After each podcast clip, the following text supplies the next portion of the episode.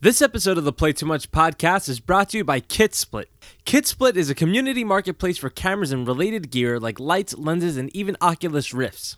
Often referred to as the Airbnb for cameras, KitSplit helps creators find low cost, reliable, and convenient gear right when you need it. Their gear is a fraction of the cost of most rental houses and is right in your neighborhood.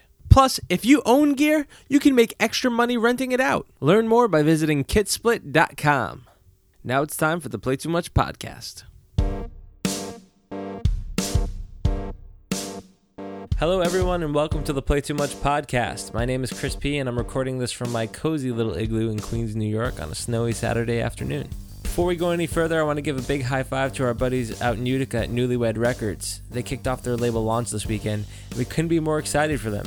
The label already has a killer roster with Anthony in the Mountain, Sleepstorm, and Exit Post announced, and I'd be willing to bet that they have plenty more to announce throughout the year, so keep an eye out for them at newlywed.info for more. We're also very excited because all of our Field Trip 2 sessions are officially live on PlayTooMuch.com. Be sure to visit Play Too Much to watch videos from Sean McVeary, Best Behavior, Sleepstorm, and Comfy, who you are actually listening to now.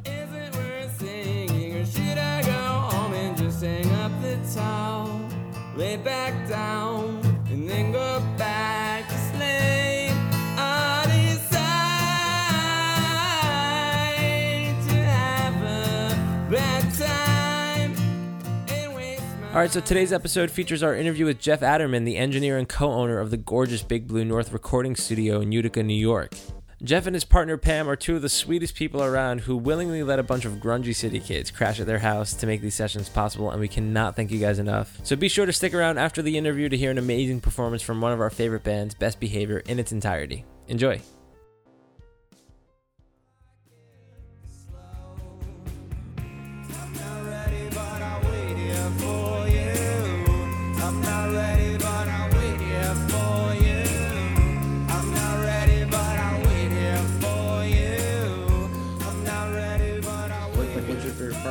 Well, because you've been doing it for a couple years, so now. Well, I've been owning the place for a couple of years. Right. I've been doing it, f- you know, I mean, arguably I've been doing it for eight or seven. There are definitely things I enjoy. I enjoy, uh, you know, the idea that I don't have to uh, stop doing music is fun because there was a moment in time where it was like, okay, so my quote unquote, you know, uh, aspirations of, of being a musician and that, I don't mean I'm always a musician, but I mean, uh, you know, for money. like that's Yeah. how I make my living as a vocation. Uh, when I saw that kind of coming to an end, it was a, it was a scary moment because I'd never really made very many preparations for much else. I never went to college. Right. I didn't do anything to help myself yeah. uh, as a B, as plan B. Plan Right. B was uh, I don't know. So it got to be a minute where it was like, okay, so if this doesn't work out, and then it just it wasn't something that it, you know it occurred naturally when I made my last band's album. And I say that because I kind of really did it. I, I didn't record it, but I mean, my buddy and I, I helped him build his place in in, in Clinton. It's a nearby town, Right. and he had this sort of garage studio thing, but he had a serious amount of kid in it, and he was really good and um, and and I got in there with him and just started to go, this is cool. Like I think I could do this, you know. And and he would show me how to do stuff and all the stuff that he had learned, and then I wind up like putting this record together, and it's this insane opus of a thing. And I wound up producing it, and I wound up, you know, sort of getting the bug right there, where it's like, I like doing this. I always liked doing our records. Every time I did a record with any band, I was the one guy that the engineer whoever would be like would let be in the room. You know, he'd be like, the other guys, you know, I'd see you later. All right, you can stay. And I was always the guy in the band where the other guys in the band were like, okay, Jeff, you know, like go go make sure he doesn't screw this up. They trusted that I wasn't gonna also be the guy who was just gonna like jack up my part. In fact, I was always like the guy who was like, no, no, I'm not. Bring the bass up, like there, crank the bass. The bass is amazing here. So I was always like, s- sort of able to sort of hear the song for what it was supposed to be. Right. And that all came from my background, like I was talking about I was my say- dad, right? Dude, exactly. Like you have a good sound system, you're at home, and then you can appreciate. I was just gonna say like I've been listening to music for yeah, and you hear years and years and years and years and years and years. So after a while, you just there's a play there's a way where you just know you know, That Zeppelin, that Sinatra, like those sounds. whatever. You hear where it's supposed Somebody will come in now to the studio and, and they don't even know they're they're playing a certain thing, and I just immediately have this reference that is totally unbeknownst to them. Right. But it makes it's going bing bing bing to me. Yeah. and and they don't have to know. I mean, it doesn't matter whether they know. I know. You know, they don't know that they they actually want a certain type of sound that, you know, it's this old Byrds album from '68. They don't know that, and they don't have to know. That. Right.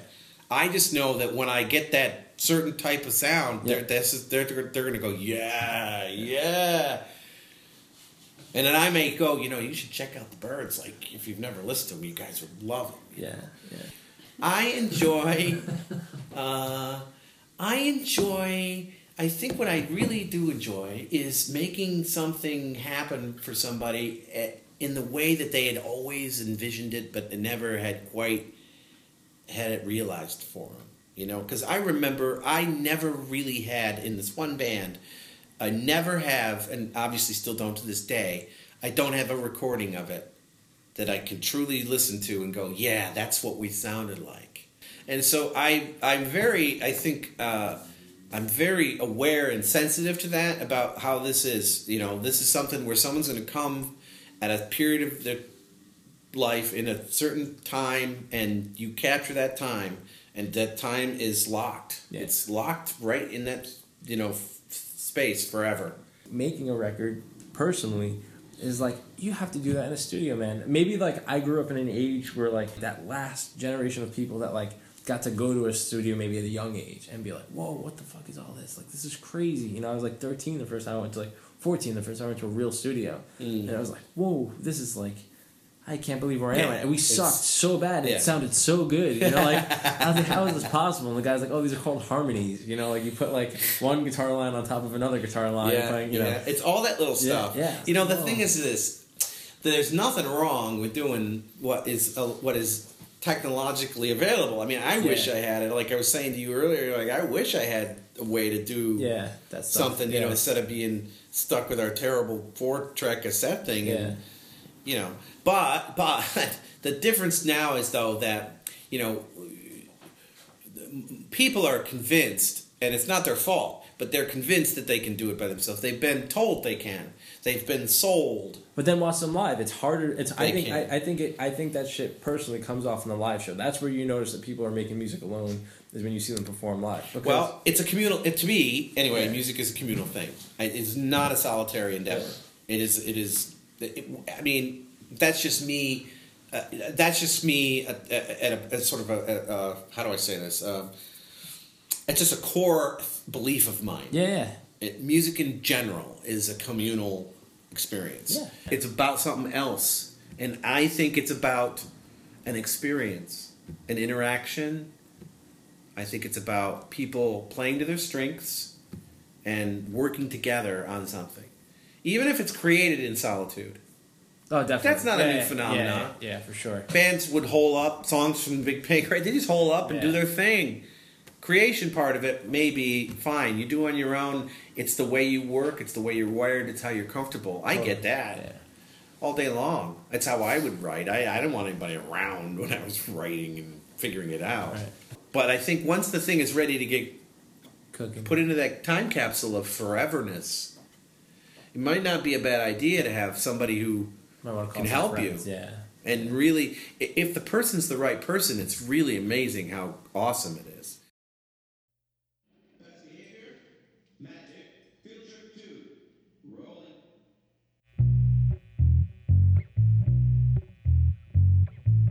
Honestly,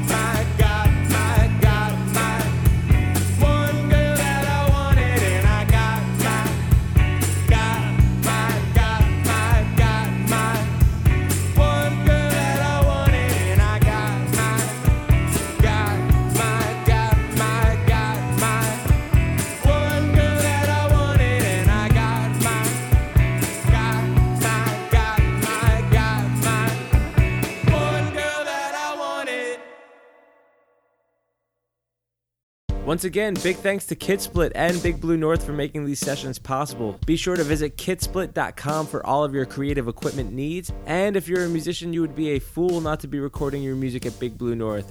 Visit bigbluenorth.com for more information. All right, that's it for me, folks. Be sure to rate and subscribe to this podcast on iTunes, Stitcher, Podbean, wherever you get your podcasts from. We would also appreciate it if you check us out on Twitter at We Play Too Much, Instagram at We Play Too Much, Facebook at We Play Too Much, and PlayTooMuch.com. I'm out of here. I hope you have a great day, and thank you for listening.